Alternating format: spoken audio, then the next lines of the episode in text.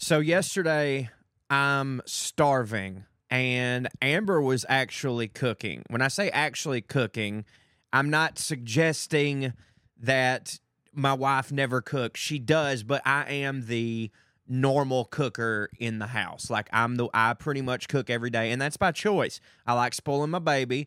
I, my time in the kitchen, I really enjoy. That is like my safe space. That is where I feel very creative. I can breathe. But she had this new chicken recipe, and she wanted to cook it, and I'm excited because I'm starving. I'm like, okay, babe, you got it, right? So she's in there. She's cooking. Well, when she gets done cooking, I, as I do every night, said, hey, baby, let me hold the kid while you eat first. I'm not trying to toot my own horn here, but I do. When I cook, I get done cooking, I serve her, and I hold the kid, entertain him while she eats. It's just the thing that I do. And when she cooks, I still let her eat first, right? So I'm holding the kid while she's eating. Mind you, I'm starving, but this is part of our normal routine, so I don't care. So I'm sitting there, I'm hungry, I'm holding him, she's eating, talking about how good it is. I'm salivating at the mouth, all right? So she gets done, right before she gets done with her plate, and I'm starving, she told me, she said, hey, why don't you take his clothes off and let him kind of crawl around naked, because he had a little bit of a rash, and so we've been kind of letting him air dry and stuff like that. So I was like, okay, cool. So I'm letting him air dry. We're playing on the ground, you know, yada, yada, yada.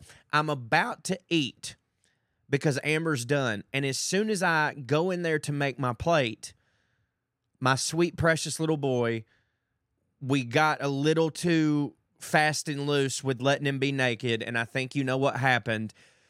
He shit all over the floor, all over his toys, all over his clothes, all over everywhere. It's just shit everywhere. And I mean, it was a good, I don't, I think that was his first shit of the day. So it was a lot, which is fine. You know, we left a, a baby naked. He's gonna shit. Well, I can't eat right now because while this has happened, I'm having to hold Bane underneath his arms so that Amber can clean all the shit off of his back and his ass and everywhere, right? So she does that. I go in there. I rinse him off. Now, I'm still holding him, and I'm like, well, before I eat, I'm going to have to wash my hands, of course. So she goes, hey, just let me get just let me get all of this situated, and then you can eat, right? So I'm holding him. I'm entertaining him. She's taking all the toys in there. She's cleaning the shit off of it. And mind you, I'm still starving. I still haven't eaten all day. I'm starving. So she finally gets done with all of that, and I'm about to hand her the baby so that I can then make my plate. And as soon as I do, she goes, oh, baby, you know what I could really go for? I'm like, what? And she said, I could really go for some cookies right now. Now, again, not trying to toot my own horn, but when my baby says jump, I say how high.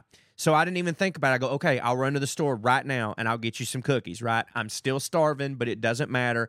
Happy wife, happy life. I truly believe that. Go to the grocery store. I'm starving. I go to get her some cookies. I get in the checkout aisle, and I'm about up to the front. She calls me. She needed some sour cream. That's fine. I get out of line. Mind you, I'm still starving. I get out of line. I go back to the dairy section. I get the sour cream. We go through this whole process. Now I'm finally on my way home, and it's time for me to eat because, again, please understand, I'm starving. So I get home. I get into the kitchen. I'm about to make my plate. She says, hey, why don't you go ahead and pre uh, preheat the oven and get the cookies ready. So I do, even though I'm starving. I do that, right? I get the cookies. I put the cookies in. I'm about to eat the chicken that I've been thinking about for at least over an hour now. And she goes, oh, hey. She goes, we need to take the trash out. Uh, tomorrow's Friday. And I'm like, okay, can I just? And she goes, no, do it right now because if you wait, you always forget, which is true. I do. So I don't make my plate of chicken. I grab the trash, I go outside, I take the trash out, I come back in. Now I'm washing my hands because I've just handled the trash, and I'm I'm about to eat my plate of chicken. While I'm washing my hands, I turn around, and Amber, I swear to God, goes, so I guess you're just not going to eat my chicken, even though I've cooked it all day for you. Like, I swear to God, like, all of that shit. And then I had to explain to, I go, do you, from the time you made the chicken, can I describe to you what my life has been like and what has transpired? And may I point out that all of it was at your request and because of you, and I'm still getting the, really, you're not going to eat my chicken? I love her cooking, okay? It's no my cooking, but I do love her cooking. Anyways, obviously, uh, that was a very funny thing that happened, and I wanted to share the story here because that whole story happened exactly like that. And as it was transpiring, and when we got to the end, when she's like, what, you don't like my cooking? It reminded me so much of those classic Jewish borscht belt jokes that normally are very convoluted and you know it didn't happen, but this one just happened to actually take place in my life, perfect, in the perfect form of an old Catskills joke. So I wanted to share it with y'all on a Friday night. I hope you're having a wonderful night. Uh, I hope you have a wonderful Friday night. Sorry, I just learned that I can use my cell phone as a webcam in the middle of uh, recording all this. So anyways, uh, I wanted to pop in on Friday night to tell you that Pastor Petey will be making his return on Sunday. I appreciate all of you who subscribe here.